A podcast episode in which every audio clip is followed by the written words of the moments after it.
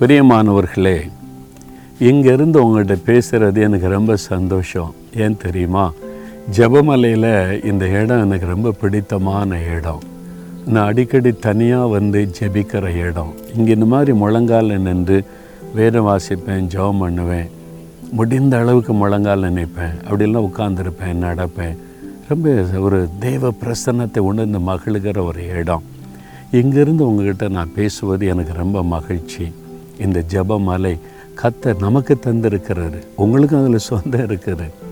ஏன்னா இது இயேசுக்குரியது. இயேசுக்குரியதெல்லாம் உங்களுக்குரியது தானே இது மோகன்லாசஸ்க்குரியது அல்ல. இது இயேசுக்கு சொந்தமான இடம் இந்த ஜெபமலை. நீங்களும் இங்கே வந்து தங்கியிருந்து ஜெபிக்கலாம்.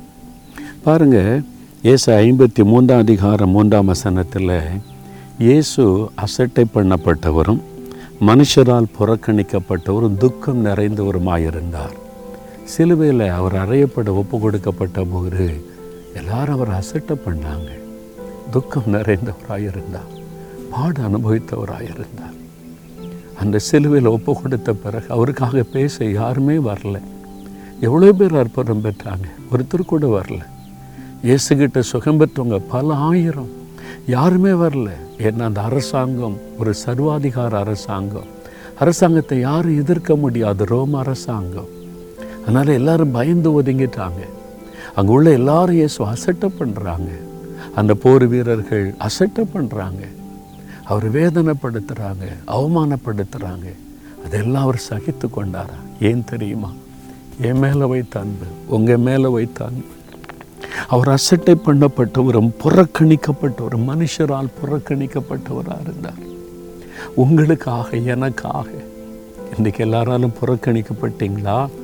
உங்கள் வீட்டில் அசட்டை பண்ணுறாங்களா வேலை செய்கிற இடத்துல உங்களை அற்பமாக பேசுகிறாங்களா புறக்கணிக்கிறாங்களா? சொந்தங்கள் மத்தியில் புறக்கணிக்கிறாங்களா? மனம் காயப்பட்டு விட்டதா? எல்லாரும் என்ன இப்படி பேசுகிறாங்க நிந்திக்கிறாங்க அவமானப்படுத்துகிறாங்க புறக்கணிக்கிறாங்க. படிக்கிற இடத்துல வேலை செய்கிற இடத்துல வீட்டிலலாம் நீ கலங்குறீங்களா? இயேசுவை நினைத்து கொள்ளுங்க. உங்களுக்காக எனக்காக அவர் அசட்டை பண்ணப்பட்டவரும் புறக்கணிக்கப்பட்டவரும் துக்கம் நிறைந்தவருமாயிருந்தார். ஏன் தெரியுமா?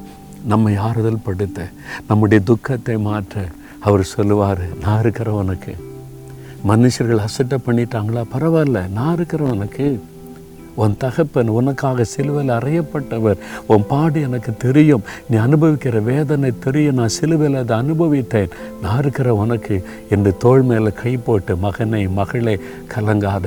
என் ஆறுதல் படுத்துகிற இயேசு உங்களை பார்த்து சொல்லுகிறார். என் மகனே என் மகளே நான் இருக்கிற உனக்குன்னு சொல்லுகிறார். தகப்பனே நீங்கள் எனக்காக சிலுவையில் அசட்டை பண்ணப்பட்டவரும் புறக்கணிக்கப்பட்டவரும் துக்கம் அனுபவிக்கிறவருமாக இருந்து என் பாடுகளெல்லாம் சுமந்து விட்டு எனக்கு நீங்கள் இருக்கிறீங்க அது எனக்கு போதும். என் கூட இருக்கிறீங்க போதும். என்னை புரிந்து கொள்கிறவராக இருக்கிறீங்க போதும் அப்பா. யார் அசட்டை பண்ணாலும் யார் புறக்கணித்தாலும் பரவாயில்ல நீங்கள் கூட இருக்கிறீங்க. அது ஒன்று எனக்கு போதும். நான் மகிழுகிறேன் கழிகூறுகிறேன் என் இயேசுக்கள் சந்தோஷமாக இருக்கிறேன். இயேசுவின் நாமத்தில் ஆமேன் ஆமேன்.